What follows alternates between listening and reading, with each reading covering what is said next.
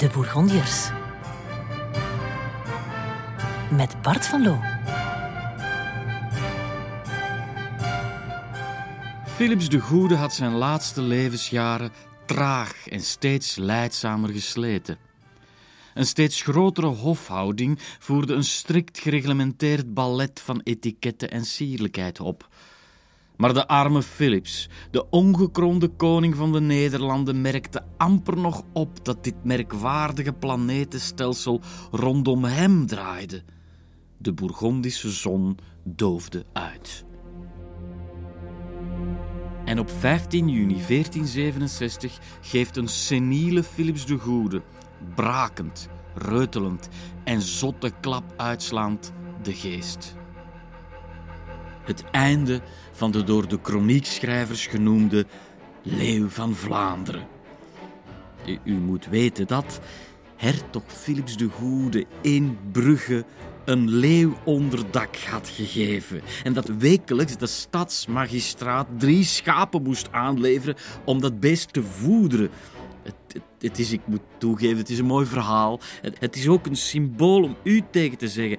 Aan de ene kant heb je de vraatzucht van de koning der dieren. Aan de andere kant het energieke elan waarmee de koning der hertogen zijn rijk had uitgebouwd. De leeuw en zijn leeuw.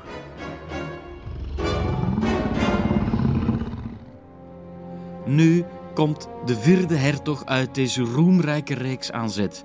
Na Philips de Stoute, Jan zonder vrees en Philips de Goede zijn alle ogen gericht op Karel de Stoute. De zoon die zo'n complexe verhouding met zijn vader had, roept nu bij het stoffelijk overschot van zijn pa het hele Brugse Prinsenhof bij elkaar. Hij schudt, hij beeft, hij valt handenwringend op de grond en hij trekt zich bij de haren. We hadden niet eens voorspeld, zo schrijft chroniekschrijver Chastelin, dat hij een kwart van dit verdriet zou tentoonspreiden. Het klinkt enigszins misprijzend en dat is ook wel zo bedoeld. De teneur is duidelijk. Overdrijft hij niet een beetje? Wel, u mag het van me aannemen. Karel overdrijft graag. U zal het nog merken. De vraag die op ieders lippen brandt is simpel. Zal deze Charles le Téméraire, Karel de Stoute, in staat zijn de roem van zijn vader naar de kroon te steken? Aan ambitie geen gebrek in ieder geval, aan eerzucht evenmin. Wanneer hij tijdens de begrafenis, en u moet weten, het was die dag zo warm dat de aanwezigen zich tijdens de vier uur durende ceremonie de ziel uit het lijf zuchten, in een tot de nok gevulde kerk, in hun chique zwarte rouwkleren, puffend tussen 1400 kaarsen. Uit noodzaak maakt men openingen in de ramen. Had men dat niet gedaan, dan was Philips de Goede lang niet de enige geweest die men op het einde met de voeten vooruit naar buiten had moeten dragen. Dus wanneer hij op het einde van deze zweterige rouwdienst het zwaard van zijn vader officieel overhandigd krijgt, spreekt zijn blik boekdelen. Hij, Karel, hij kijkt al uit naar het moment waarop hij dat zwaard triomfantelijk in de lucht kan steken als de nieuwe hertog van Bourgondië. En hij zal niet lang moeten wachten, welgeteld één week.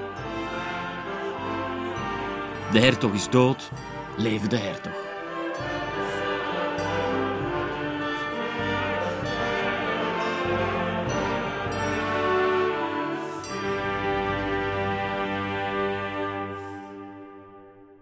Twee weken later, op 28 juni 1467, hoort Karel in de verte de klokken van Gent luiden.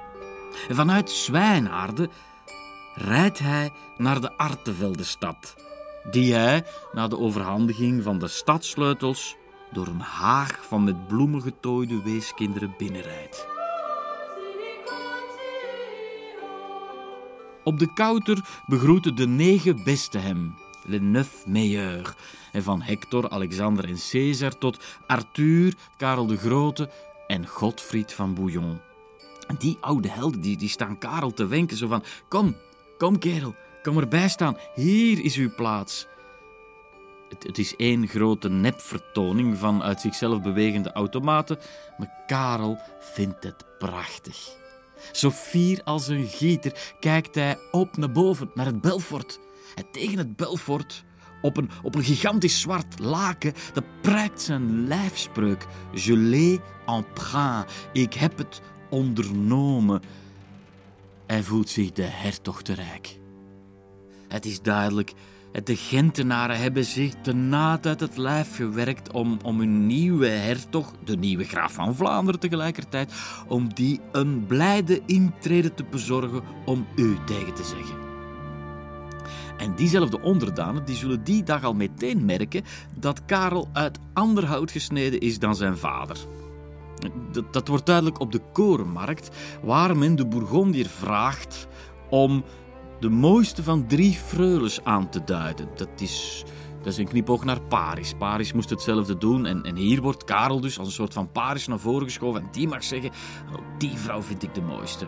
eigenlijk gaat het om een flauwe grap, want wanneer die drie dames zich in hun naaktheid tonen aan de hertog, wel, dan blijkt het dat hij moet kiezen tussen, luister goed, een moddervet vrouwmens, een gebochelde dwerg of een magere panlat. Zijn vader had zich bescheurd van het lachen. Iedereen trouwens giert het uit, alleen Karel.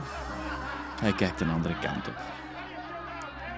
Gent maakt kennis met het legendarisch gebrek aan humor van Karel de Stoute. Het is duidelijk, aan het hof van deze hertog zal er geen vervolg verschijnen, verteld worden van die erotische fratsen en novellen uit Les Cent Nouvelles Nouvelles.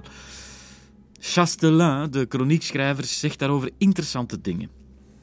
Geen enkele dokter, nog iemand anders kon de hertog ooit vreugde verschaffen, laat staan gemoedsrust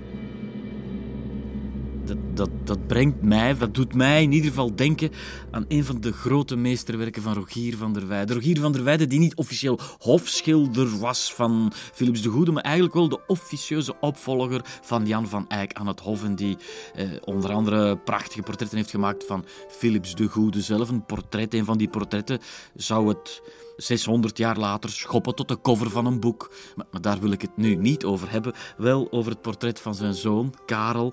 En dat zegt zoveel. Ah ja, oké. We zien zijn dikke rode lippen, zijn donkerbruine, weerbarstige haardos. Maar vooral die ogen. De zwart-groene ogen van, van, van die hertog. Hier is hij nog geen hertog, hij is nog wat jonger, maar toch kom we zien hier al de toekomstige machtshebber in zijn volle glorie en die zwartgroene ogen. En daar ligt de ware bravoure van Van der Weijden. Die stralen zowel kracht als kwetsbaarheid uit. Rogier van der Weijden had het mysterie van Karel in zekere zin in dat portret al blootgelegd.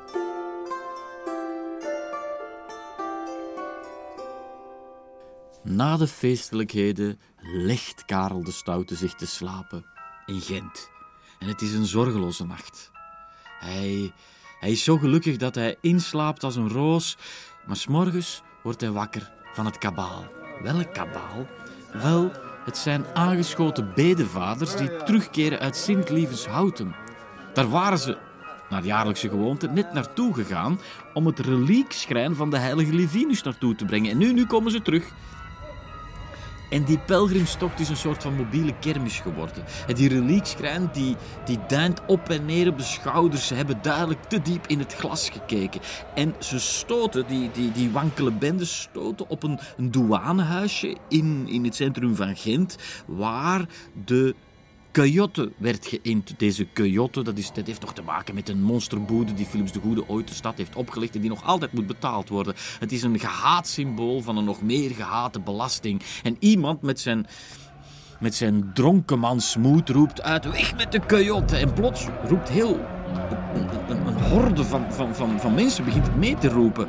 En plots verandert deze bedevaart in een protestmars. Het douanehuisje wordt kort en klein geslagen. Sla ze dood, sla ze dood, die schaamteloze uitbuiters. En het, is, het, is, het zijn die geluiden die Karel de Stoute in zijn bed moet hebben opgevangen. Hij schiet wakker en gelijk in een Bourgondische colère. Hij loopt door de straten van Gent en hij is, hij eigenlijk voor geen reden meer vatbaar. Helemaal zoals hij eigenlijk in, wezen ook wel, wel was. Een onvoorspelbaar onvoorspelbaar man met een indrukwekkend ego. En op de vrijdagmarkt ziet hij ineens de gilden, die staan er allemaal met de banieren te zwaaien. Dat, dat, dat werkt als een lap op een rode stier. Hij heeft een stok vast. Beeld u in, de hertog loopt door Gent met een stok waar hij mee zwaait. En plots raakt hij zelfs nog iemand in het publiek. En briesend roept hij, wat is het toch dat u zo in vervoering brengt, slecht volk? De Gentenaar die hij met zijn stok raakt, die, die, die brult het uit van de pijn en het, het volk komt nog dreigender opzetten. Er staat dan wel die machtige hertog met een houten stok in de hand, maar er staat die dreigende massa. We hebben al geleerd in dit boek hoe gevaarlijk massa's zijn. Vraag maar aan, aan, aan, aan Jacob van Artevelde, vraag maar aan zoveel anderen en vraag maar aan Philips de Goede die het ooit in Brugge meemaakte. Nu zijn we in Gent en Karel de Stoute tegenover een kokende massa. Daar verschijnt de redder in nood, Lodewijk van Groothuizen. Even een kleine parenthesis, want deze Lodewijk van Groothuizen is niet zomaar de eerste de beste. Hij stamt uit een familie die fortuin heeft gemaakt met het verhandelen van gruut. Want gruuthuizen betekent niet groot huis, Nee, het gruut is het kruidenmengsel dat gebruikt wordt om, of lange tijd gebruikt werd, vooraleer hopper aan te pas kwam, gebruikte men gruut om bier te brouwen. En die familie van Gruuthuizen is bijzonder rijk geworden daarmee. Als u in Brugge bent, op de Dijver, dan kijkt u toch ook, of u nu Japanner bent of Vlaming, u kijkt toch gewoon de ogen uit het hoofd als u dat onwaarschijnlijke, nu pas helemaal gerenoveerde Brugse stadpaleis kunt bewonderen. En wat deed hij met zijn geld? Die Lodewijk van Groothuizen die investeerde het in een indrukwekkende manuscriptencollectie. In die manuscriptencollectie zit een gedicht dat wij allemaal in het middelbaar van buiten hebben moeten leren, of minstens toch één keer opzeggen. Het Egidius-gedicht. Toen ik 16 was, greep dat gedicht mij bij de keel. Egidius, waar best toe bleven, mi lang na die gezelle mien, toe kors die dood, toe lietst miet leven. Egidius, waar ben je gebleven? Ik verlang naar je, mijn vriend. Jij koos de dood, mij liet je het leven. Het is een opwekkende gedachte dat we zonder de Vlaamse bierconsumptie en de Bourgondische drang naar schoonheid het Egidius-gedicht wellicht niet hadden gekend. Oké, oké, weg met de poëzie. Even een klein, klein poëtisch moment, maar we staan nog wel in die gevaarlijke situatie. En daar komt die Gruuthuizen aanzetten. Deze Gruuthuizen is echt een Bourgondische, trouwe volgeling. Hij heeft in Gavre meegevochten. Hij heeft op het banket van de Fazan meegezworen dat hij mee op kruistocht naar Constantinopel zou vertrekken. En deze man, de oude getrouwe, iemand waar Karel de Stoute stiekem misschien een klein beetje toch wel naar opkijkt, die geeft onze hertog hier naar zijn voeten dat hij staat te trillen op zijn benen. Voor de Nederlanders die luisteren, hij veegt de hertog flink de mantel uit. Wat bent u in godsnaam van plan? Wilt u ons hier weerloos laten afslachten vanwege uw opvliegende temperament? Ziet u dan niet dat u alleen de gemoederen kan bedaren met één enkel rustig uitgesproken woord? Hij voegt er nog wat adjectieven en zelfstandige naamwoorden aan toe en het, en het, het, het mist zijn effect niet. Karel lijkt te kalmeren. Het volk die dat aanschouwt, lijkt ook te kalmeren en de hertog kan het huis betreden. De trap en het huis waar het balkon is, het balkon waar de hertogen de gewoonte hebben om het volk toe te spreken. En daar staat hij. En Karel neemt het woord. En hij doet het in het Diets en dat is veelzeggend. De, de Gentenaren en de Bruggelingen niet zo heel lang geleden hebben op hun knieën in ondergoed, in het Frans, Philips de Goede nog om, om, om vergeving moeten smeken. En nu staat de opvolger, een beetje in het nauw gedreven, in het Diets te spreken. De taal die gesproken wordt, zegt iets over de machtsverhoudingen. Mijn kinderen, zegt Karel, dat God u genadig wezen. Ik ben uw prins en natuurlijke Heer, die u met zijn aanwezigheid vrede wil brengen. Als u zich genadig gedraagt, zal ik alles voor u doen wat in mijn macht ligt. En Gruuthuizen had gelijk, hè, want het volk applaudisseert. Uit alle monden, honderden, duizenden tegelijkertijd klinkt het willen komen, willen komen.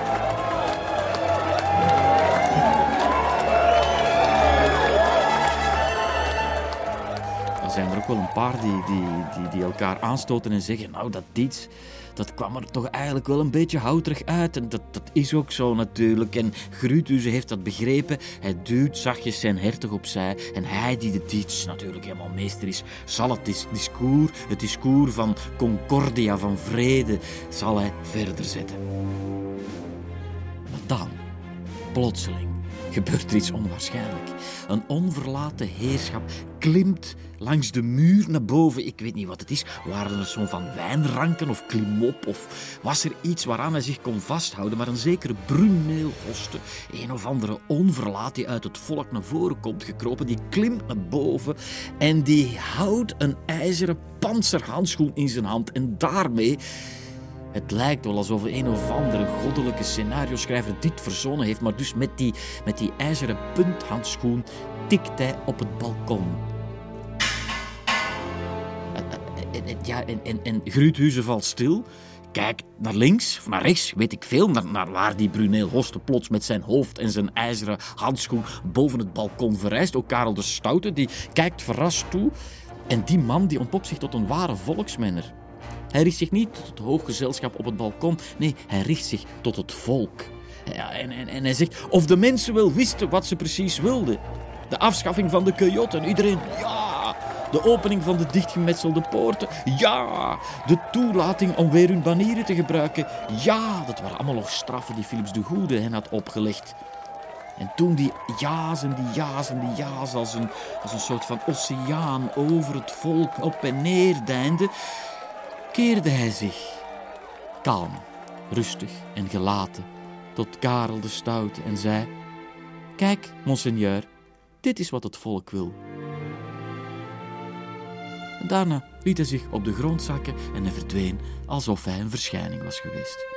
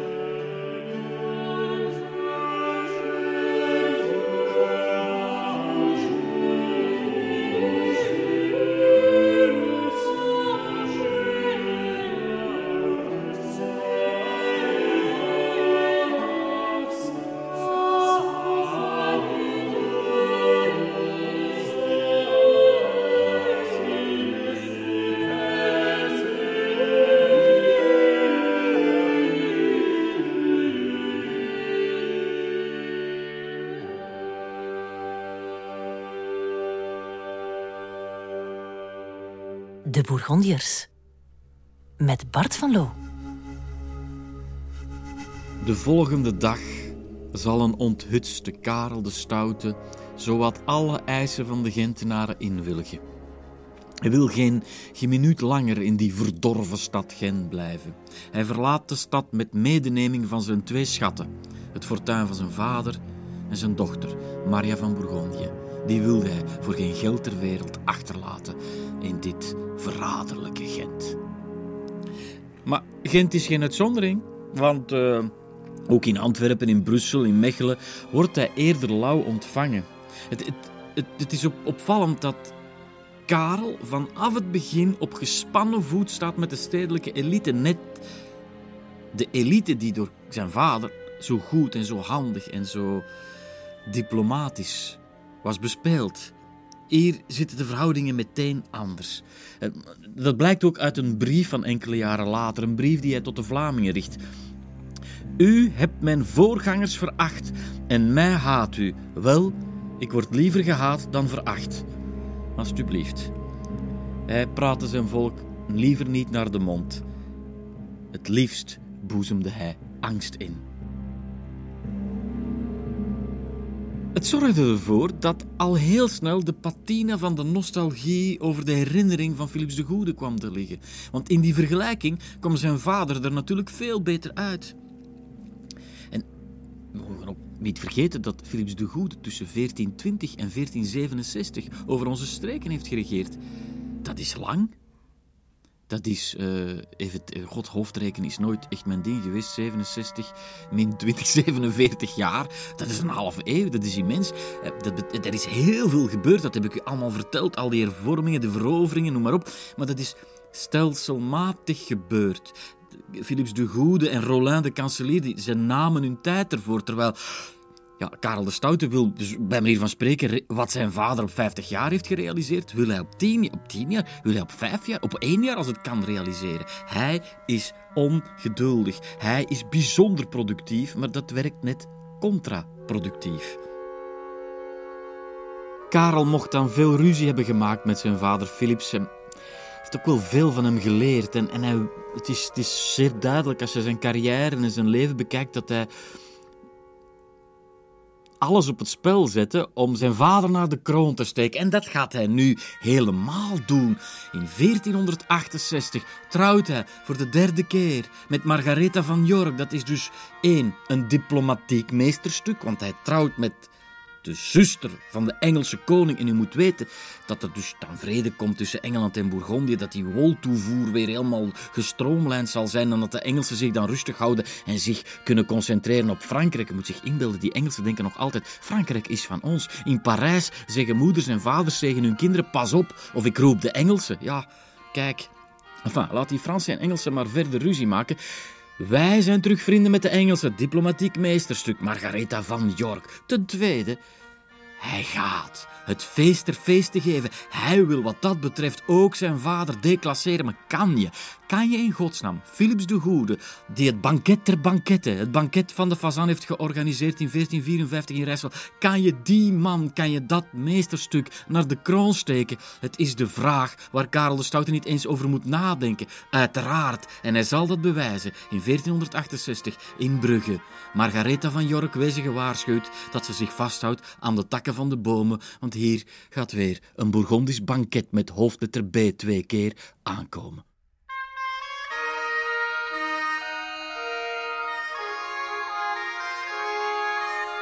Maar beste luisteraars, ik ga het u toch niet helemaal vertellen.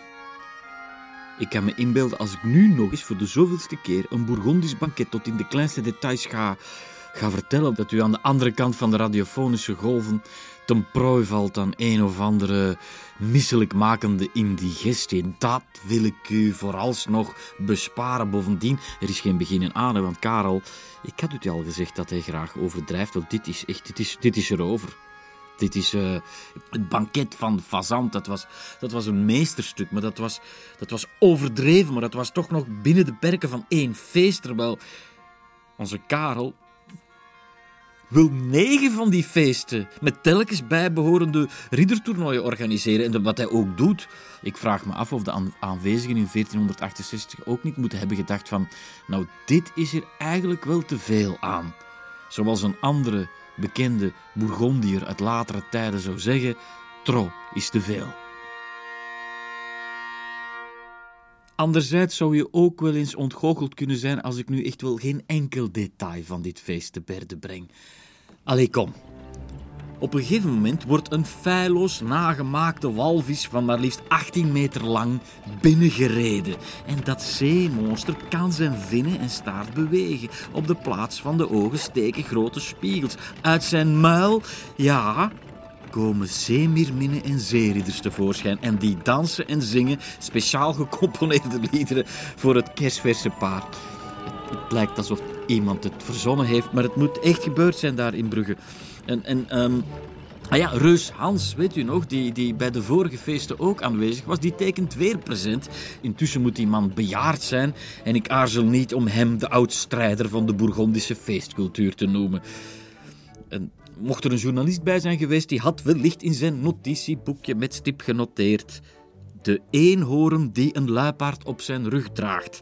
Waarbij hij als journalist dan een beetje duiding moet geven, want wat betekent dit? Want het beest, dat moet ik er nog bij vertellen, houdt een margriet in zijn linkerklauw. De interpretatie van, van, van, van deze performance, als ik me zo mag uitdrukken, is de volgende. Het moest suggereren dat de Engelse prinses Margaretha in een opperste staat van maagdelijkheid in Brugge was gearriveerd. Bon, laten we het over de hertogin.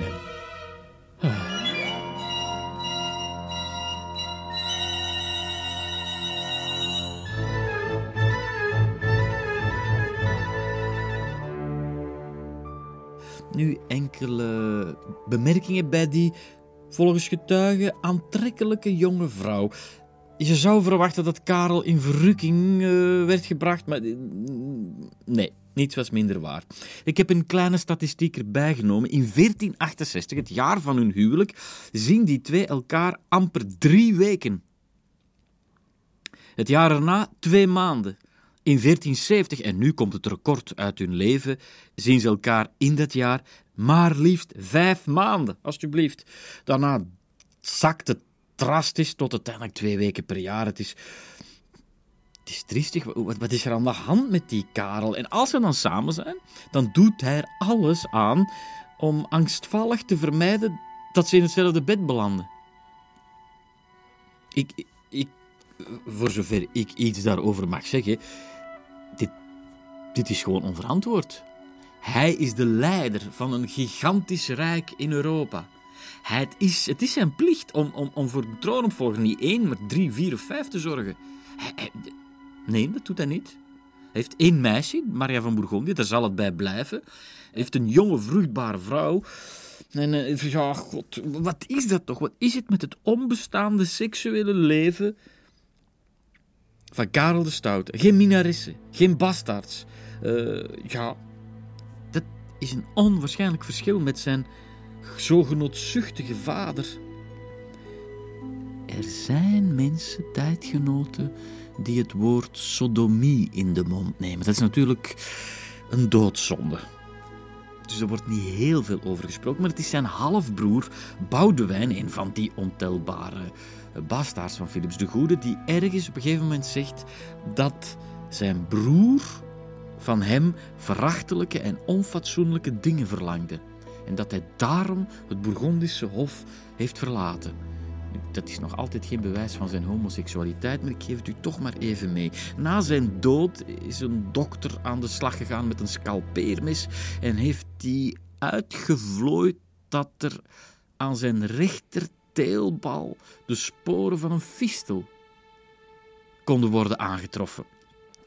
Dat zou kunnen verklaren dat er op hogere of gevorderde leeftijd geen zwangerschappen meer kwamen en dat het dus bij die Maria is eh, gebleven, maar dat verklaart niet het mysterie van zijn povere seksuele appetijt.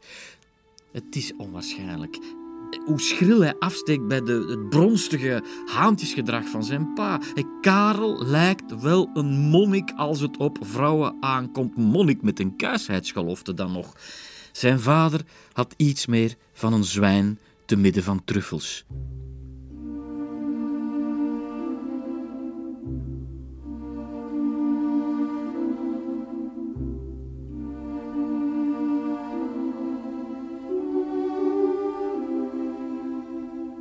Dan moet ik u nu meenemen naar iets wat Karel niet al te veel zal proberen in zijn leven. Met volle overtuiging zelfs. Maar iets wat op een of andere manier toch tegen zijn aard indruist. Al lijkt hier de staatsman echt naar boven te komen. Ik heb het over de vredesonderhandelingen met Frankrijk in oktober 1468 in Péronne. Wat een plek trouwens om het over vrede te hebben. Later zou daar een van de grootste musea over Wereldoorlog 1 komen, Le Mémorial de la Grande Guerre. En wel daar, juist daar gaan Frankrijk en Bourgondië het in de herfst van 1468 over vrede hebben.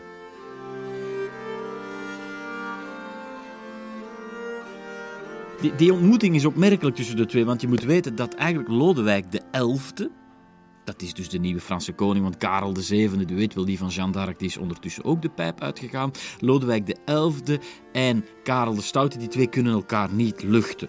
En toch is dat weerzien hartelijker dan men had kunnen bevroeden. Terwijl iedereen dus weet dat die twee elkaar verfoeien, wordt er gekust, op schouders geslagen en omhelst alsof het een weerzien van oude vrienden betreft. En, en de onderhandelaars die erbij zijn, die kijken echt ongelovig toe, terwijl het kameraadschappelijk ginnegappen tussen die twee nog een tijdje doorgaat.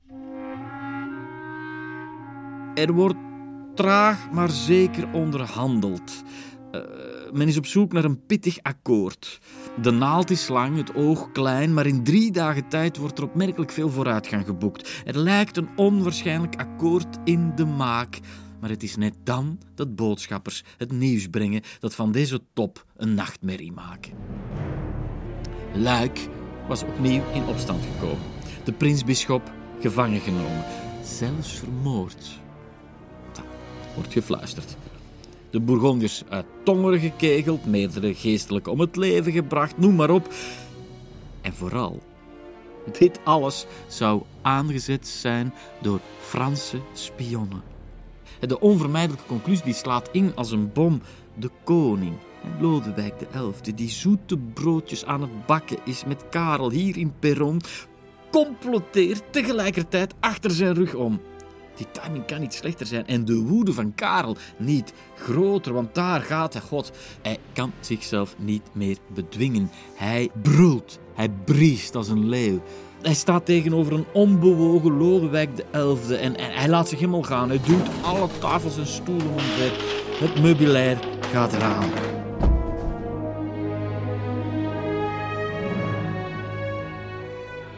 En zodra hij kalmeert, ondervraagt hij de koning. Die moet zich als een nootmuskaat hebben gevoeld als die wordt geschraapt. Maar ja, wat te doen? Wat te doen? Hij kan toch onmogelijk, Karel kan toch onmogelijk hier gewoon de Franse koning een kopje kleiner maken, al wordt hem dat door enkele ingefluisterd. Nee, dat doet hij niet. Hij zorgt wel dat alles wat hij wil, dat Lodewijk het toegeeft. Uh, een paar dingen eruit. Picardie komt opnieuw helemaal in de Bourgondische handen. En de laatste concrete band van Vlaanderen en Artesië met de Franse kroon wordt opgeheven, de jurisdictie van het parlement in Parijs. Bon. Er zijn een paar technische details, maar vooral, en dat is wat het zo episch en zo psychologisch sterk maakt, hij neemt, hij verplicht de Franse koning om mee te gaan naar Luik. Luik, dat in opstand is gekomen onder instigatie van die Franse koning, wel hij neemt die Franse koning mee zodat hij aan de lijve kan ondervinden wat het is om zijn eigen opstand onderdrukt te zien. Het is een raadsel hoe de van bloed en geweld afkerige Lodewijk die dagen moet zijn doorgekomen. Want wijk na wijk, huis na huis, kerk na kerk, Luik wordt systematisch geplunderd. Overal vinden standrechtelijke executies plaats, tot in de kerken toe. Het is op een griezelig, planmatige manier dat Karel de Stoute te werk gaat. Zeven weken later heeft Luik het aanzien van een gebombardeerde stad uit de 20e eeuw. Hier en daar wijst nog een stenen vinger verwijtend naar de hemel. En die Bourgondische gruwel is Europees nieuws. Volgens een Oostenrijkse kroniekschrijver valt er in het prinsbisdom rode sneeuw uit de lucht. En het is dan pas dat de Franse koning naar huis mag. Met een ziel die zwart ziet van wraakzucht.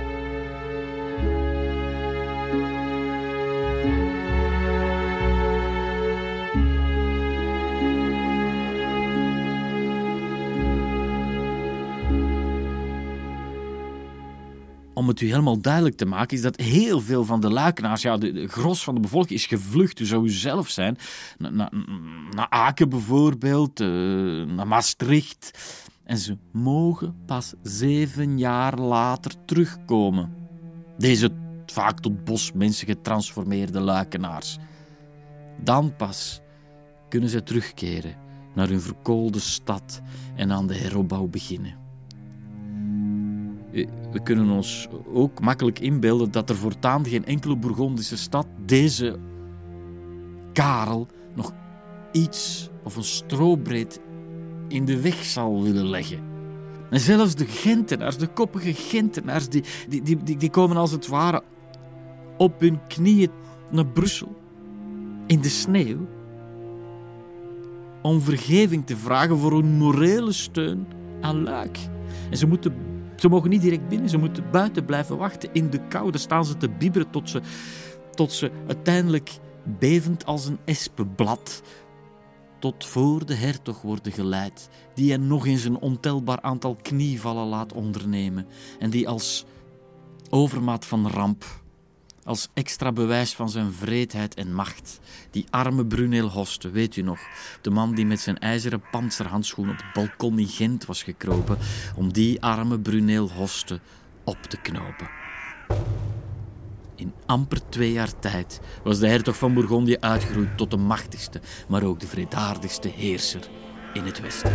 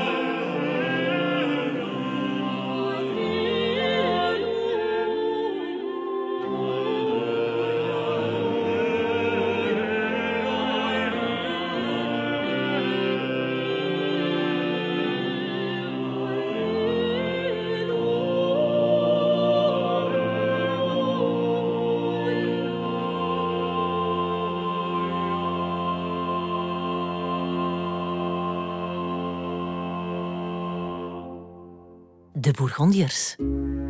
Met Bart van Loo.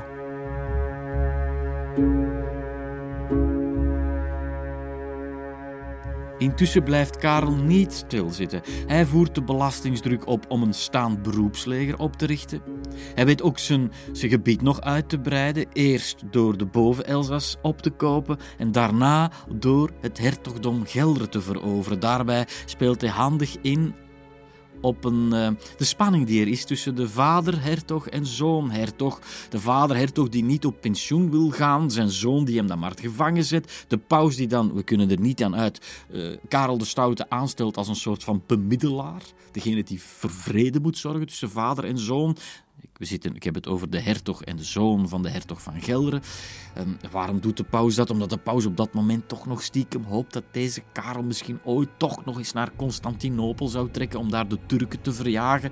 Enfin, Karel de Stoute het is, heeft iets surrealistisch aangesteld als vredesbemiddelaar. Om een lang verhaal kort te maken, hij zal ervoor zorgen dat uiteindelijk de oudste, de vader, dat die bibberend zijn macht uit handen geeft en de zoon in de gevangenis belandt en dat Gelre, het hertogdom Gelre, netjes toegevoegd wordt aan het Rijk van Bourgondië. En stilaan, stilaan stelt Karel iets vast dat meer dan de helft van de Bourgondische landen in het Heilig Roomse Rijk liggen. En stilaan begint hij hardop van een koningskroon te dromen. En Frederik III, keizer van het Heilige Roomse Rijk, lijkt daar oren naar te hebben. Hij ziet het wel zitten om zijn zoon, een zekere Maximiliaan, daar gaan we het nog over hebben, om die uit te huwelijken aan Maria van Bourgondië. En in ruil zou Karel de Stoute dan misschien wel Roomskoning kunnen worden en dus later zelf tot keizer van het Heilige Roomse Rijk kunnen worden verkozen en dan uiteindelijk natuurlijk baan ruimen voor zijn schoonzoon die dan de volgende keizer zou worden. Het zijn allemaal plannen die van uh, hoogheidswaanzin getuigen. Maar één ding is duidelijk: Karel droomt van een koningskroon, zelfs van een keizerskroon. Het lijkt er ook effectief van te komen, want plotseling is keizer Frederik III bereid om de hertog van Bourgondië, Karel de Stoute, te ontvangen in Trier. En in Trier maakt iedereen zich op voor wat het onderhoud van de eeuw moet worden.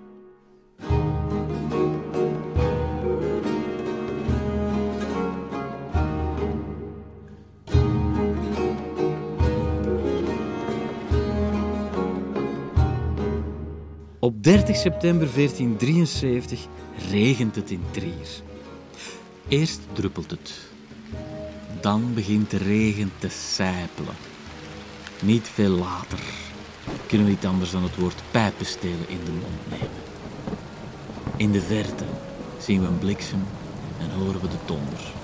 Maar toch verschijnt daar aan de horizon op 30 september 1473 de schittering van het Bourgondische leger. Enfin, leger, de Bourgondische delegatie op weg naar Trier. Dat moet nogal wat geweest zijn in die regen. Die klaroenspelers die dan door het water heen toch hun juiste toonhoogte moeten vinden. Onze Karel op zijn paard. Iedereen is dat logisch geweest dat ze even hadden uh, geschuild of, of, of, regenkledij hadden aangetrokken. Maar nee, nee, nee, geen regenkledij, zei Karel. Nee, iedereen moet zijn met 1400 parels en 23 robijnen getooide mantel kunnen ontvaren. Die, die, die mantel die zo chic over zijn vergulde harnas hangt. Had de zon geschenen, de toekijkers zouden de stofbril van Philips de Stoute nodig hebben gehad om de schittering te overleven. Terwijl Karel de Stoute Trier binnenrijdt, wordt één ding meteen duidelijk. Van meet af aan, deze internationale top zal ook een modeshow worden.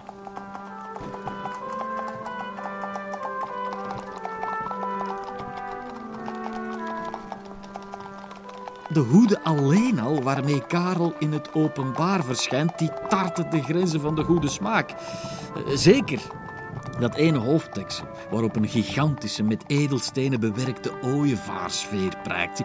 ziet u hem al staan daar? De, de presque roi, de bijna koning die zich al koning waant? Frederik III, de echte keizer, treedt Karel tegemoet. Heel even monsteren de twee elkaar. Vervolgens geven ze zich over aan een wedstrijdje etiketten.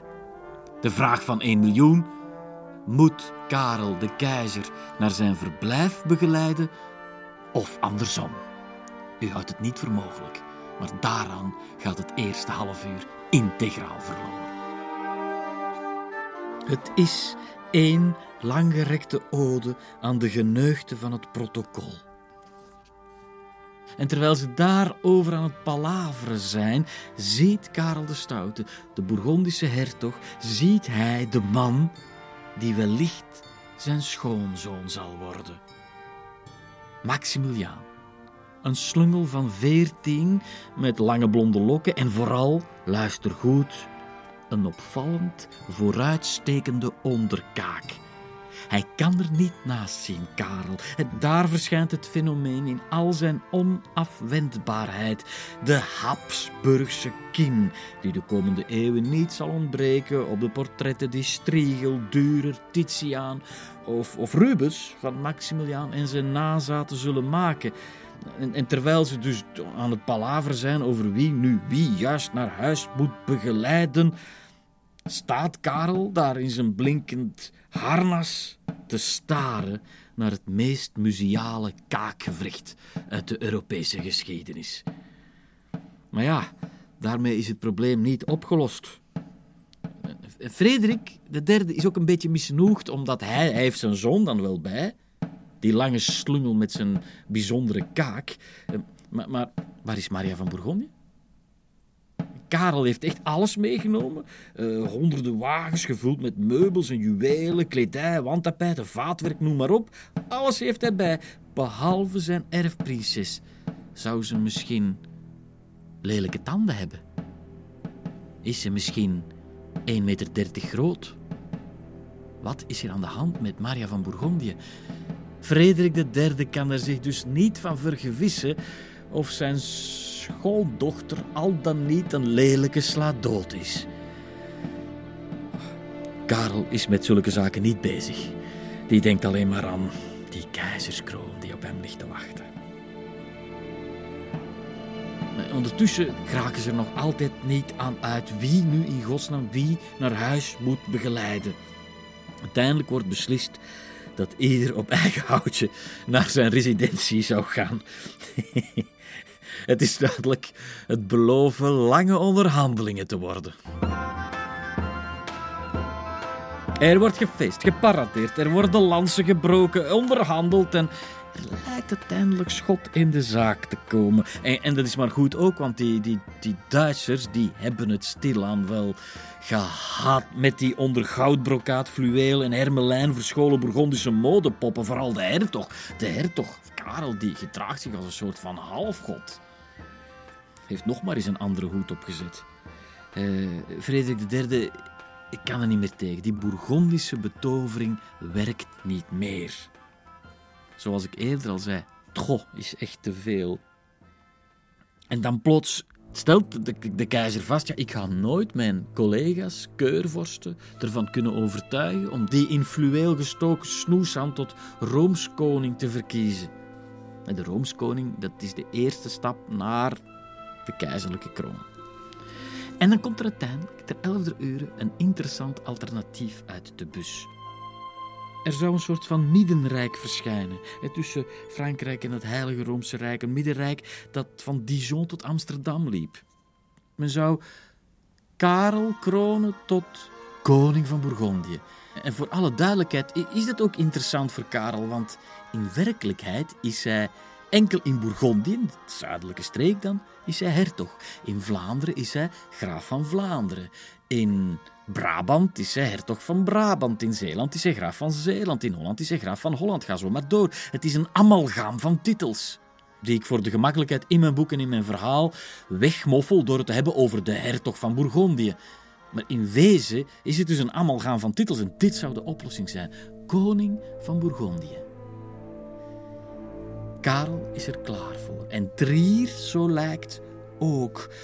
De ceremonie wordt stilaan tot in de puntjes voorbereid. Er worden tribunes getimmerd, banieren geverfd.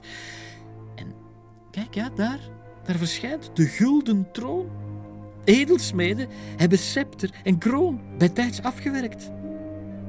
De aartsbisschop van Mes, die is speciaal afgereisd om Karel in te zegenen. Hij is bezig met de generale repetitie. Waar staan de ampullen? Wanneer welke gezangen? Welke kazuivels gaan we dragen? En daar valt de definitieve datum. Die kondigt men aan. Op 25 november 1473 zal het zover zijn. Karel kan niet meer wachten. Hij voelt dat de hele Bourgondische geschiedenis in hem tot één blinkend en koninklijk hoogtepunt zal komen.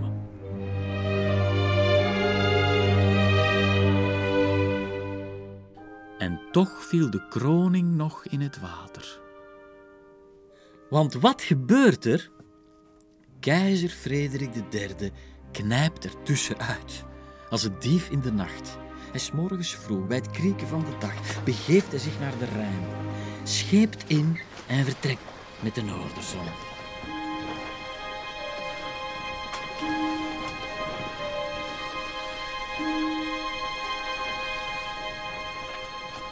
Niemand kan eraan uit. Niet in het minst Karel. Karel die al die heel de nacht al droomde van, van die kroon op zijn hoofd. Ik bedoel, is de centimeter van, van de ultieme bekroning van, van, van een viergeslacht van hertogen, die koningskroon. En nu dit. Waarom verdwijnt die keizer? Daar hebben we het zo dadelijk nog wel over. Maar, maar Eerst wat zien is Karel schiet in paniek. Hij vraagt dan Peter von Hagenbach, een van zijn, van, zeg maar een soort van assistent, rechterhand, de landvoogd in de Boven-Elzas. Iemand die en Frans en Duits sprak, dus die zou Frederik III in zijn moedertaal misschien nog kunnen overreden om toch nog terug te komen. Dus die Peter von Hagenbach die stuurt hij weg en te paard snelt hij naar de Rijn. Daar, met enkele volgelingen, springen ze in een roeibootje. Het, het, is, het is maar, maar, het is ook zo. Ze peddelen alsof hun leven ervan afhangt. En ze slagen erin om het schip van de keizer in te halen. Ze klimmen aan boord. En daar zal Hagenbach, Frederik III, in zijn moedertaal, in het Hoogduits, met de nodige vol- en bijzinnen, met een grote voorliefde voor etiketten van zelfs. Wanneer de omstandigheden netelijk zijn, is hoffelijkheid een schoon goed en vertelt hij hem dat Karel beroerd is omdat de keizer zo vroeg is opgestaan. Dat is wel een heel beleefde manier om te zeggen wat er gebeurd is. Hij zegt: Oké, zegt eh, Frederik III, ik wacht. Ik zal wachten tot Karel eraan komt, want dat had Hagenbach hem beloofd. Hij is onderweg, hij komt, maar na een half uur wachten is Karel er nog altijd niet. En ja, die Frederik die krijgt het stilaan op zijn heupen. Hagenbach ziet dat en zegt, weet je wat, ik peddel even terug naar de kant. Ik zal hem gaan halen, ik kan echt niet ver meer zijn. Frederik III wacht even, totdat hij zich alweer in het zweet peddelende Hagenbach uit het zicht is verdwenen, laat het anker lichten en gaat er opnieuw vandoor. Deze keer definitief. En tegen dat Hagenbach Karel de Stoute te pakken krijgt, is de vogel, is de keizerlijke vogel gaan vliegen.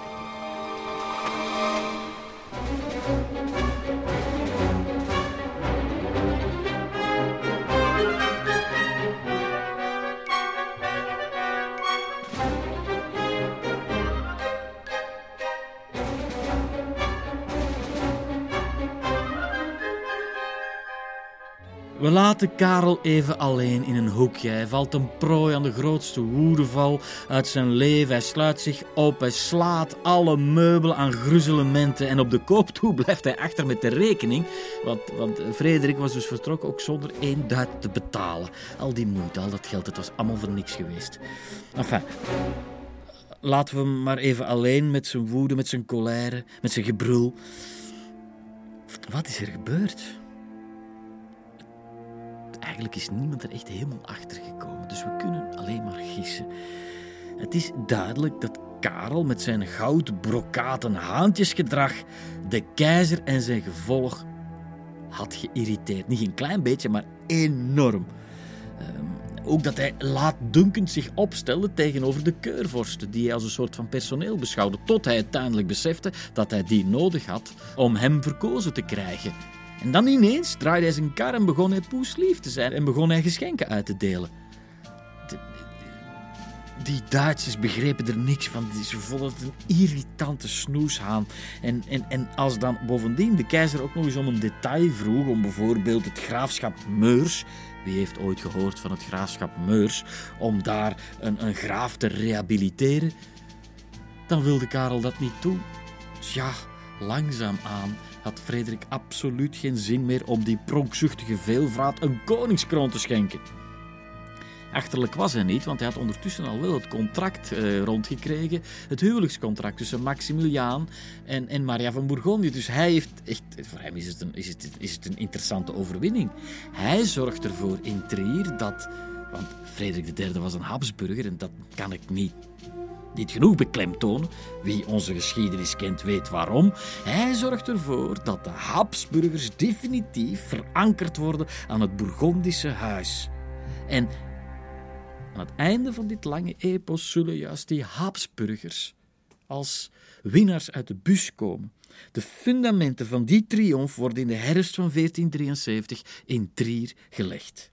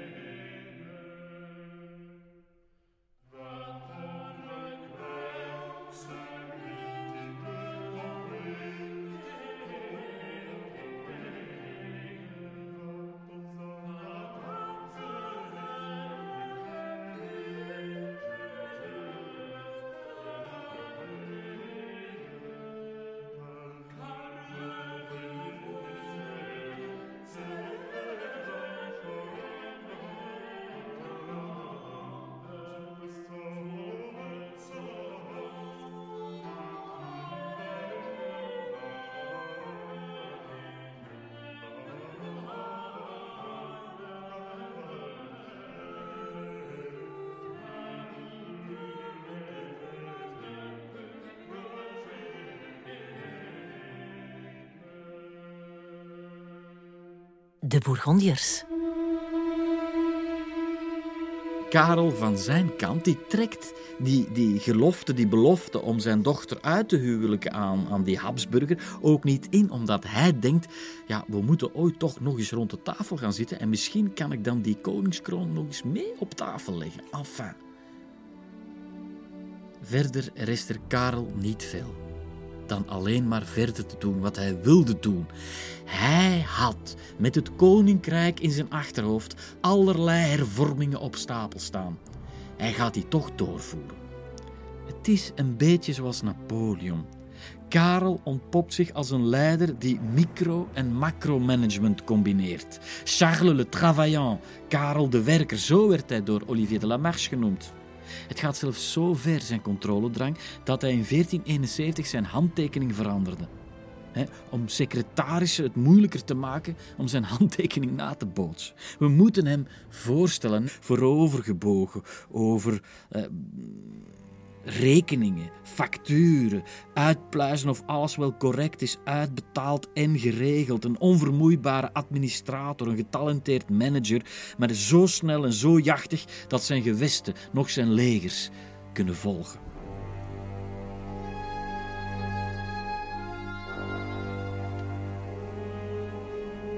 Laten we onze historische verrekijker weer goed bijstellen. Noordwaarts een beetje naar het oosten gekeerd. Niet ver van Keulen, bij Neus. Daar, sinds 29 juli 1474, is Karel de Stoute begonnen aan een indrukwekkende omsingeling. Waarom? Wel, de aartsbisschop van Keulen was in verdrukking gekomen en de hertog had besloten om in te grijpen. Voor hem was dat gewoon een soort van, hoe zal ik het zeggen, een, de, de eerste, het eerste hapje van een Duitse maaltijd. Want na de verovering van kleine steden zou hij uiteindelijk ook Keulen onder het juk brengen en voilà, een heel keurvorstendom als Bourgondisch protectoraat tot het zijne maken. En we blijven bijdraaien met onze historische lens. En we kijken door de blik van Olivier de Lamarche, de chroniekschrijver die erbij was. En dan zien we dit. Het was het mooiste en meest luxueuze beleg sinds mensenheugenis. Ons kamp was als een stad. Je vond er alle soorten stoffen, geneesachtige kruiden, ambachtslui, groothandelaars, lakenhandelaars, visverkopers, kruideniers, barbiers, schrijnwerkers, messenmakers, marketentsters, handarbeiders, lantaarnopstekers, voerlieden. Iedereen vervulde zijn eigen roeping en leefde waardig in mooie tenten. Het leek alsof die opgetrokken waren om er eeuwig te blijven. Sommigen met het aanzien van een slottoren, de anderen met grachten en ophaalbrug er rond. En uit die tekst van eh, Olivier de Lamarche kunnen we ook nog opmaken dat er verder nog windmolens waren, plekken om kaatsbal te spelen, tavernes en badhuizen. Prostituees, niet vergeten, die zorgen voor een verlichting van een aantal lichamelijke behoeften. Priesters van de geest. Er wordt getrouwd, gedoopt en gevrijd, maar geen vooruitgang gemaakt. Hij geraakt dus niet, bedoel, het is een beleg. Dus een stad met muren er rond en hij geraakt niet binnen. Het, is, het, is, het doet een beetje denken aan Caesar, die een klein Bretoens dorp, waar een of andere toverdrank wordt gedronken, ehm, dat hij dat dorp niet klein krijgt. Het is dat hij daar staat als een soort van machteloze Caesar tegenover een onnozel Duits stadje.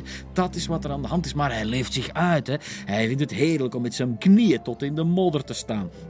Dag en nacht in de weer met inspecties, aanvallen, het telven van loopgraven.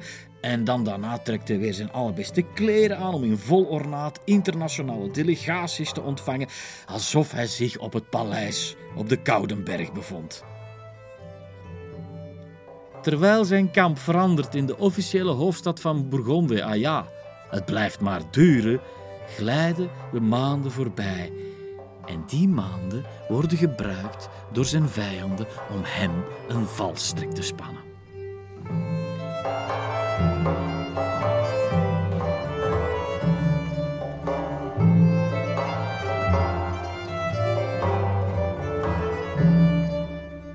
Langzaam maar zeker begint iedereen zich tegen hem te keren.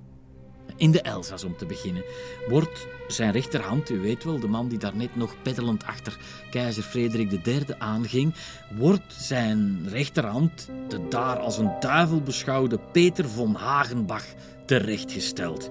En iedereen wil erbij zijn wanneer dat monster over de kling wordt gejaagd, want over hem doen de gruwelijkste verhalen de ronde. Hij van de hoofden van tegenstanders die hij had laten scalperen en tegen hun huizen spijkeren, tot het schaamhaar van zijn vrouw dat hij liet afscheren en verwerken in gerechten. Iedereen juichte toen zijn hoofd van het kapblok rolde. Er is de Liga van Constans. Dat, dat is een verzameling van steden, Straatsburg, Basel, Celesta, Colmar. Die, die, die, die, die spannen samen om, om hem uit die, die boven Elzas weg te krijgen. En, en de Zwitsers, eh, die, die voegen zich daar nog, nog aan toe. Stilaan voelt Karel de hete adem van deze Liga van Constans in zijn nek. Enfin, hij zou die moeten voelen, want hij blijft met zijn knieën in de modder in neus dromen van de verovering van een nietige stad. En dan zijn er ook die Engelsen. De Engelsen die, die sturen een heraut, een, een bode, een delegatie zelfs, om, om hem eraan te doen herinneren dat hij toch beloofd had om samen met Edward IV, de, de Engelse koning, samen een leger te vormen en dan in een soort van moeder veldslagen de Franse koning te verslaan. Dat was allemaal netjes afgesproken, maar hij zit daar nog altijd in de modder bij neus. Ze komen hem toch nog eens aan zijn oren trekken. Er is ook een, een andere heraut, de heraut van René van Lotharingen. Want die, die, die, die René van Lotharingen die, die is het beu, die wil geen vrije doorgang meer verlenen aan Karel. Want Lotharingen, dat was nog een klein stukje dat hij nog niet veroverd had. Daar moesten zijn troepen door om van, van het zuiden van Bourgondië naar zijn noordelijke gewesten te geraken. En die man, die heraut, kwam nu zeggen over en uit. Hij was wel erg onder de indruk toen hij uh, Karel op zijn troon zag zitten en kon alleen nog maar stamelend en hakkelend uitbrengen: uh, bloed en vuur tegen u, uw landen, uw bondgenoten. Maar ja, zelfs een hakkelend uitgesproken oorlogsverklaring blijft natuurlijk een oorlogsverklaring. Enfin, ook Lotharingen begint zich tegen, tegen hem te roeren.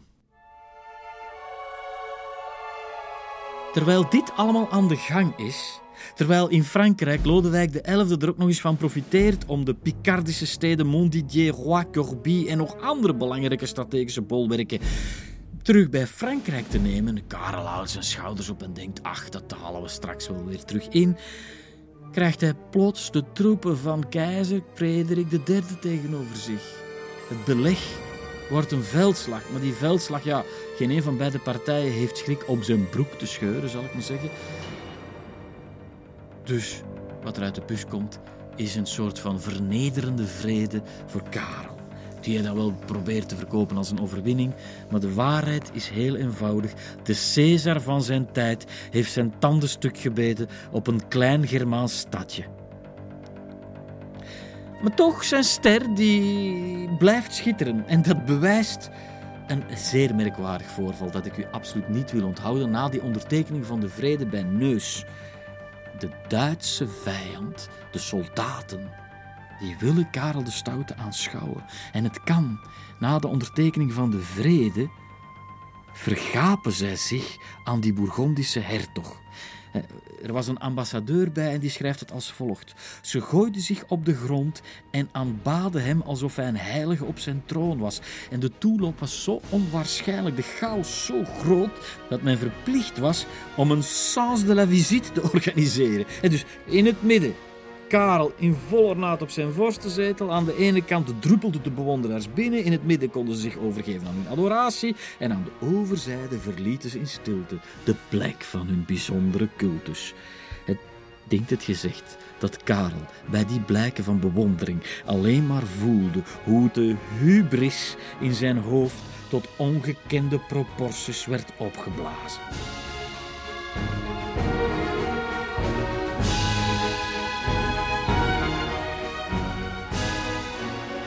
Nadien snelt Karel naar Vlaanderen, waar de bevolking de les speelt omdat ze hem in neus in de steek hadden gelaten.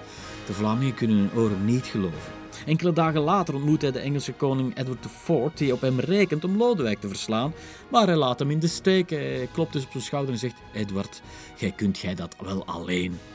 Gevolg: Edward gooit het op een akkoord met de Franse koning Lodewijk. En dat gebeurt op een brug over de Somme bij Picquigny.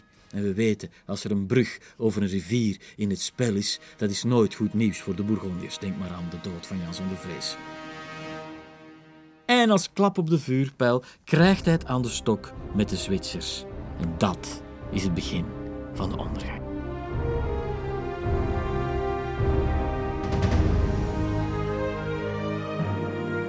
De Zwitsers. De naam is gevallen. De nagel aan de doodskist van Karel de Stoute.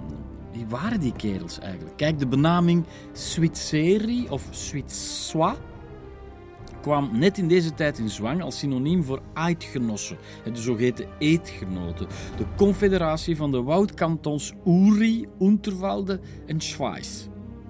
Schweiz dat zijn naam aan het geheel zou geven. Later komen daar nog gemeenschappen als Zoek en Glarus bij, steden als Bern, Luzern en Zurich. Kortom, we hebben hier te maken met de kern van wat later Zwitserland zal worden. En de hertog verwijt die Zwitsers eigenlijk wat de Bourgonders de afgelopen eeuw hadden gedaan: het uitbreiden van hun invloedssfeer. En die uitbreiding die wilde hij tegengaan. Maar ja, de Zwitsers die keken dus westwaarts en de Bourgondiërs oostwaarts. Het stond in de sterren geschreven dat die twee elkaar op een dag zouden tegenkomen. En in de lente van 1476 is het zover. Nabij Grandson. Dat ligt bij het meer van Neuchâtel. Daar zullen de twee elkaar ontmoeten. Enfin, ze weten het nog niet van elkaar. Ze zijn, laten we maar zeggen, in zekere zin op zoek naar elkaar. Karel die gaat met zijn leger langs de oever, beneden. En de vijand, de Zwitsers, die trekken boven over de hellingen. En ze weten van elkaar dat ze niet ver van elkaar zijn, maar ze tasten in het duister waar precies de andere zich bevindt. En we moeten het zich als volgt voorstellen. Karel, de Bourgondiërs dus, die, die trekken verder langs de oevers, de oevers van het meer van Neuchâtel. En de, en de Zwitsers, die zijn op pad bovenop de hellingen. Dus beneden de Bourgondiërs, boven de Zwitsers. En plotseling zien de Zwitsers door het gebladerte hoe beneden onder hen het Bourgondisch leger voorbij trekt. Zij aarzelen niet en ze storten zich als als een, als een horde losgeslagen everzwijnen, storten ze zich helemaal door het gebladerte heen, de helling af op die verraste Bourgondiërs die wel meteen weerwerk bieden. En Karel de Stoute die, die denkt na over wat hij zou kunnen doen. En hij wil graag zijn, zijn artillerie, zijn geschut in stelling brengen.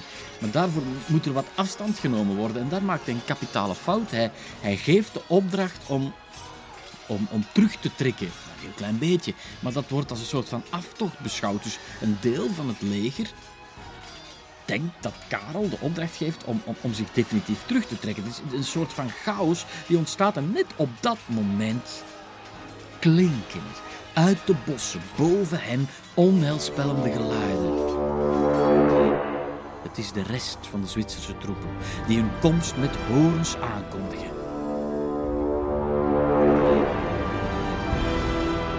Dat schrikwekkend geschal tovert wat een tactische terugtrekking van de Bourgondiërs had moeten worden helemaal om tot een chaotische vlucht hertog zelf is zo verbouwereerd dat hij niet weet wat er gebeurt. Hij briest, hij roept, hij probeert zijn troepen tegen te houden, maar er was, er was geen houden meer aan. Het was een soort van, van, van, van, van kokend water dat zich een weg zocht langs de oevers van, van, van, van, van het meer van Neuchâtel. Daar gleden de Bourgondische troepen zo snel als ze konden sprinten ze weg uit de greep van, van, de greep van die Zwitsers die er eigenlijk niet waren. Want die Zwitsers die hadden niet eens paarden, die hadden geen cavalerie, die hadden het schrikwekkend geschal van, van hun horens. Die hadden uiteraard de vreselijk naar beneden vallen van die hellingen. Dat hadden ze, ja. Maar verder zijn die Bourgonders gevlucht voor niets. Het moet de meest surrealistische vlucht uit zijn leven zijn geweest. En terwijl hij op zijn zwarte strijdros El Moro bezig is aan die verwarrende paardenrace, is er niemand die hem achterna zit. Waarom zouden ze ook? Want die Zwitsers, ze konden niet, ze hadden geen paarden. Waarom zouden ze ook? Want zij, zij stoten op de restanten van het Burgondische leger. Want het is, dit is te gek voor woorden, maar Karel de Stoute had dus werkelijk een volwaardige hofhouding om zich heen georganiseerd. Oké, bij het beleg van Neus kunnen we, dat nog, kunnen we dat nog enigszins begrijpen, maar bij een reguliere veldtocht, bij een veldslag... En, en die Zwitserse boerenzonen die weten niet waar te kijken.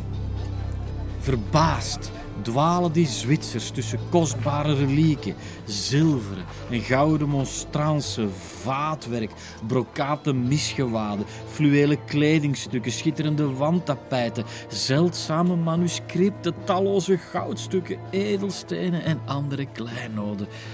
De, ene die, die staat er te pronken met het paradezwaard van de hertog. Een andere heeft zijn stempelzegel in de hand. En nog iemand hangt de keten van de orde van het gulden vlies om zijn nek. Het gaat allemaal van hand tot hand, van nek tot nek. Er wordt gevochten om de hoed van Karel de Stout. Zijn legendarische met diamanten en parels bezette hoed. Die belandt op het hoofd van een of andere Zwitserse veedrijver.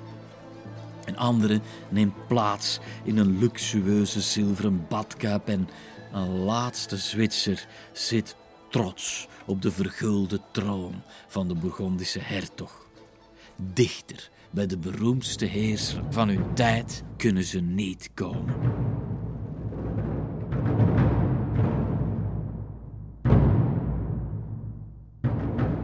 Veel van deze zogeheten Bourgonderbeute is verloren gegaan.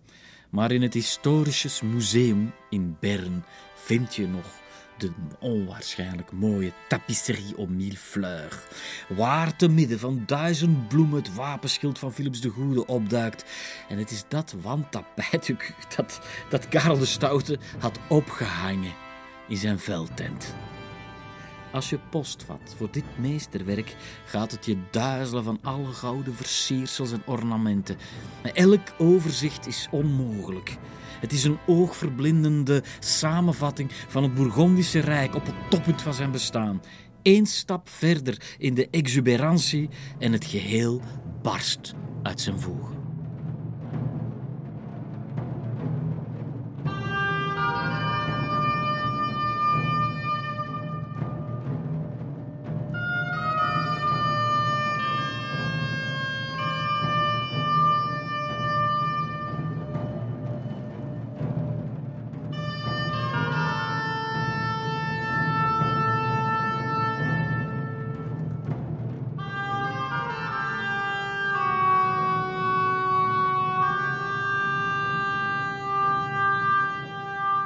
Karel is er kapot van dat hij door die Zwitserse boerenkinkels en onnozele stedelingen zo in de pan is gehakt. Ik, ik kan het niet geloven. Hij laat zich gaan, laat zijn baard staan, begint ineens zuiver wijn te drinken, veel te drinken, dat deed hij eigenlijk bijna niet. Hij stort in. Het is een soort van zenuwinzinking. Eh, de, de kroniekschrijvers die hebben het over de melancholie van de hertog. Het is niet helemaal een complete verrassing. De baard, de frustratie, het onophoudelijk roepen en tieren, het ziekelijk herorganiseren van zijn leger. Ja, zijn lichaam krijgt dit niet meer verwerkt. Zijn geest wil misschien nog, maar zijn lichaam protesteert. En er komen nog eh, vreselijke maagkrampen bij. Hij gaat ten onder in een soort van comateuze toestand, halve bewusteloosheid. Hij ligt daar te puffen. Zijn leven hangt aan een draadje. Bloedzuigers, gebeden, purgeermiddelen. Niets helpt. Iemand scheert dan maar zijn baard af. Misschien dat dat iets helpt. En net wanneer het er alle schijn van heeft dat hij het loodje erbij zal leggen, wordt hij beter. Onkruid vergaat niet en begin mei kan hij zelfs het ziekenbed verlaten. Terug is hij, terug onder de levenden. En hij houdt meteen een grote troepenschouw. En helemaal herboren rijdt hij in een met gouddraad doorweven zijden tuniek urenlangs langs de linies. Hij beveelt, hij schreeuwt bevel. Het is alsof hij elke soldaat persoonlijk wil inlichten wat zijn taak is. De soldaten die niet netjes staan opgesteld, die krijgen gewoon een ferme tik van zijn stok. De razernij druipt van zijn woeste verschijning. Wel moet ik nog voor de tragiek van Karel de Stoute zich verder onafwendbaar zal ontrollen, moet ik nog even vertellen dat hij net dan, in die moeilijke context, Nancy heeft veroverd, Lotharingen, en dat plotseling het noordelijke en het zuidelijke deel van al die Bourgondische bezittingen met elkaar verbonden zijn. En dat dus net op het randje van de afgrond, net vooraleer hij helemaal ten onder zal gaan, Karel de Stout erin slaagt, waar hij zo van droomde, het ene grote middenrijk. Hij kan nu, zonder een grens over te steken, van Dijon tot in Amsterdam reizen.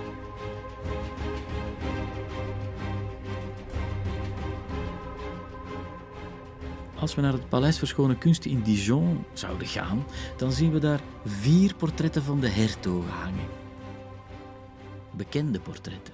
De laatste van Karel de Stout is geen bekend. Het is niet het mooie portret Rogier van der Weijden. Het is de hertog zoals hij er nu bij staat. En bij zit. En bij hangt. Je moet kijken ernaar. Naar die dubbele king. De aangezette oogleden. De baard. De niet geschoren baard. Als je daar als niets vermoedende toerist staat, dan denk je, nou, die Karel de Stoute, dat is een bizarre figuur. Wat je moet weten is, als je daar staat, dat is de volgende waarheid. Dit is de afgepeigerde Karel aan het einde van zijn leven. Een man met een doffe blik, meer soldaat dan hertog. Het enige wat op dat schilderij nog blinkt, is zijn wapenuitrusting. Maar hij krijgt zijn revanche. Op 22 juni 1476 in Moerten, een dorpje in het Zwitserse Merenland, zo'n 30 kilometer van Bern. Die is paal op de taalgrens tussen Frans en Duits. En daar, op die symbolische plek, geeft toe, zullen de wapens kletteren. Charles le Téméraire tegenover les Zwitsois. Karel der Kühne versus die Schweizersche Eidgenossenschaft. Karel de Stoute contra de Zwitserse Confederatie. De revanche waar hij zo naar had uitgekeken draait uit op een gigantische nederlaag. Hij staat met zijn leger perfect opgesteld, maar de Zwitsers dagen niet op. De volgende dag draaien de hemelsluizen open en hij denkt, nu gaan ze zeker niet aanvallen. En wanneer de regen is weggespoeld en het eerste zonnetje door de wolken komt, liggen zijn soldaten te zonnen. Hij denkt, ach, en die nonchalance zal hem de das omdoen. Maar het is net dan dat de Zwitsers aanvallen. Het lijkt wel een slechte B-film. Ik bedoel, de Bourgondische soldaten liggen te pitten. De Zwitsers komen eraan. Karel de, de Stoute kunnen ze nog recht in een harnas hijsen. Iemand had hem moeten zeggen, maar de Zwitsers komen eraan. En beeld u in, hij weigerde dat te geloven. Hij zat in het grote gelijk van de briljante veldheid. Die dacht van nee, het gaat niet gebeuren. En het gebeurde wel. Ze worden gewoon ingepakt en ze moeten vluchten. En deze keer hebben de Zwitsers wel paarden bij. Dus deze keer, als hij op El Moro, zijn geliefde zwarte paard, springt, moet hij rennen voor zijn leven. Veel van zijn stafleden, van zijn leger, komen om. Zelf ontkomt hij op miraculeuze wijze. Vier jaar later zal op die plek in Moerten een herdenkingsmonument verrijzen met daarop ook een tekst, een tekst, een, een, een, een, opschrift, een opschrift aan de ingang van een knekelhuis met duizenden beenderen van al die slachtoffers. Die tekst daarop die luidt als volgt: Helveten houdt halt. Hier ligt het leger begraven dat Luik verwoestte en de Franse troon deed wankelen.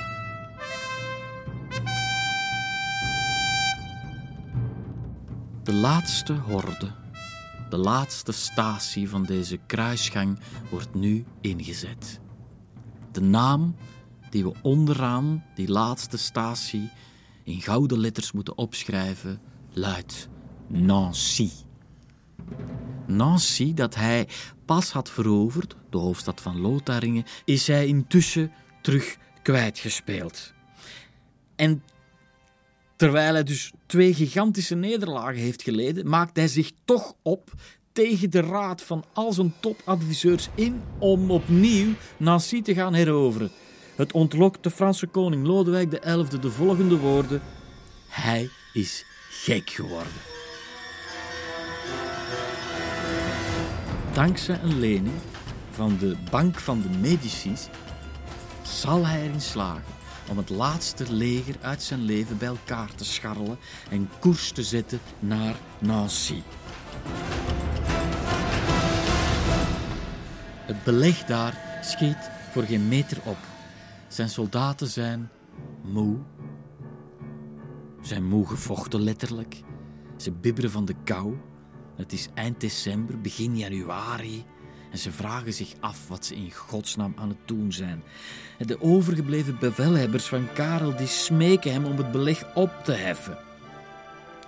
Weet u nog, Philips van Croix, dat is de man die twintig jaar eerder verantwoordelijk was voor die, die grote ruzie tussen Karel de Stout en Philips de Goede in Brussel, toen Philips de Goede verdwaalde in het Zoniëwoud. Die man, die Philips van Croix, die teruggekeerd is naar de Bourgondische stal en waar alles weer terug koek en ei is, die nu een belangrijke leider is, die, die, die houdt een, een, een minuut lange toespraak, een vurig pleidooi tot Karel. Hij zegt van, kom, hou ermee op, dit heeft geen zin.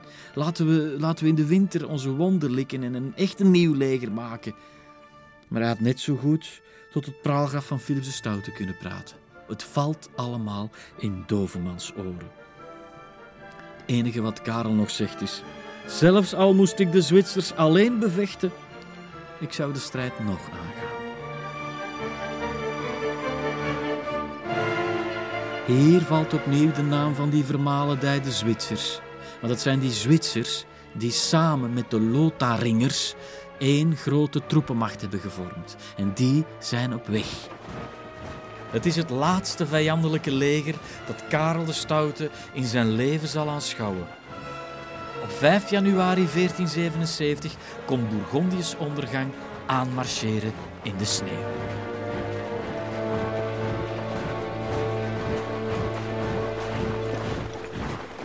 Karel verschanst zich op een heuveltop.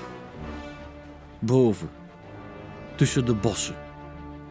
Hij zet zijn kanonnen. En hij wacht. op 5 januari maakt hij zich klaar voor de veldslag. En het lijkt wel die ochtend dat hij weet, dat hij zich bewust van is, dat dit wel eens het einde zou kunnen betekenen. Want bij het opzetten van zijn helm tuimelt met een leeuw versierde kam naar beneden. Hoc est signum Dei, zegt hij dan nog eens in het Latijn. Dit is een teken van God, de leeuw die op de grond valt. Hij zit in de sneeuw achter die kanonnen te wachten, terwijl de Zwitsers zo slim waren om hun leger in twee op te splitsen. Rond een uur of één in de namiddag weer klinken drie helse horenstoten ijzig slepende uithalen, zolang als getrainde longen het kunnen volhouden. Het signaal van de vermalen tijden Zwitsers.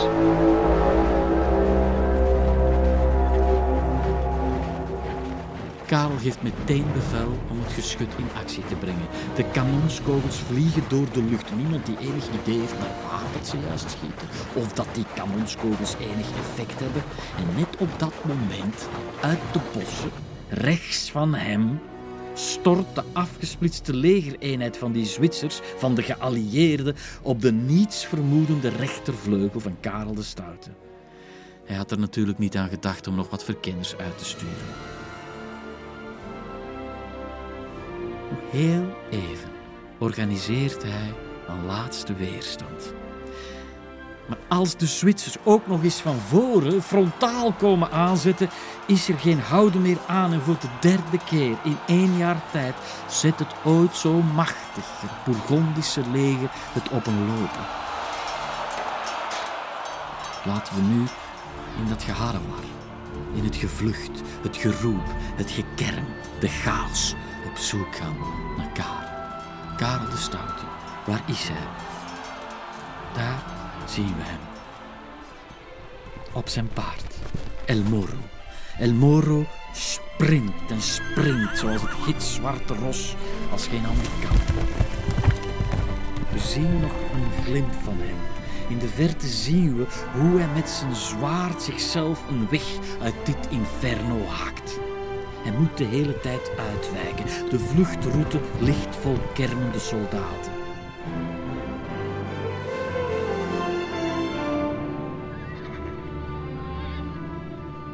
Daar verdwijnt hij uit ons zicht. We kunnen alleen nog maar gissen. Wellicht moet bij een van die manoeuvres El Moro zijn gestruikeld en moet de hertog op de grond zijn gevallen. De razende Zwitsers achter hem herkennen de in de sneeuw gevallen man niet. Een strijdbijl wordt geheven. Wilt u zo welwillend zijn om het met mij in te beelden? Misschien dat hij net als zijn grootvader Jan zonder vrees op zijn rug lag en zijn einde recht in de ogen kan kijken. De brug van Montero, de sneeuw van Nancy. Twee Bourgondische sleutelmomenten, telkens dezelfde afloop. Een kreet, een laatste schermutseling, een gespleten schedel.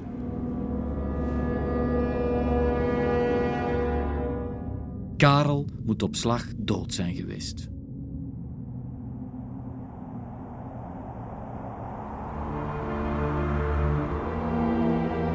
Maar wij kijken nog toe. Wat zien we? We zien hoe El Moro, zijn paard, verlost van zijn ongedurige last, alleen verder loopt. Slalom tussen de lijken, verdwijnt El Moro in de mist. Naast de levenloze hertog ligt zijn banier. De neerdwarrelende sneeuw bedekt zijn met gouddraad geweven devies. Van zijn legendarische lijfspreuk Je l'ai emprunt, ik heb het ondernomen, valt weldra niets meer te bespeuren.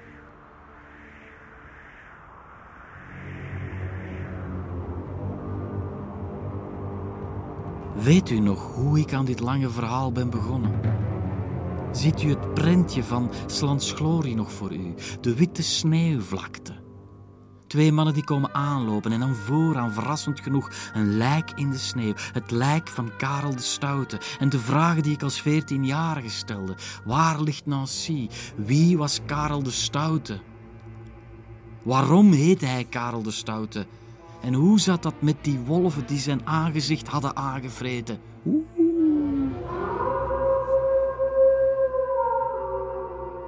Stel dat ik Slans had geschreven, wel dan zou mijn tekst bij dit prentje de volgende zijn.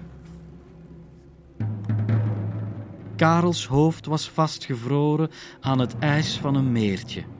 Over zijn schedel liep een scheur van zijn oren tot aan zijn tanden. Iemand had overduidelijk een lans in zijn anus gestoken. Armen en leden waren vertrapt door paardenpoten en vooral een van zijn wangen was door een wolf uit zijn gezicht gerukt. De komende eeuwen zou Karels naam nog vaak in één adem worden uitgesproken met de woorden aangevreten door de wolven. En u moet, beste luisteraars, u moet mij zien zitten, daar in mijn schrijfkamer, gebogen over mijn tekst. En u moet zich inbeelden dat ik bij elk woord dat ik hier schrijf drie jaar jonger word. En op het einde van die lange zin ben ik opnieuw veertien jaar, zit ik opnieuw met Slans glorie in mijn handen en voel ik opnieuw hoe mijn jong lezershart volop in galop gaat. Missie volbracht.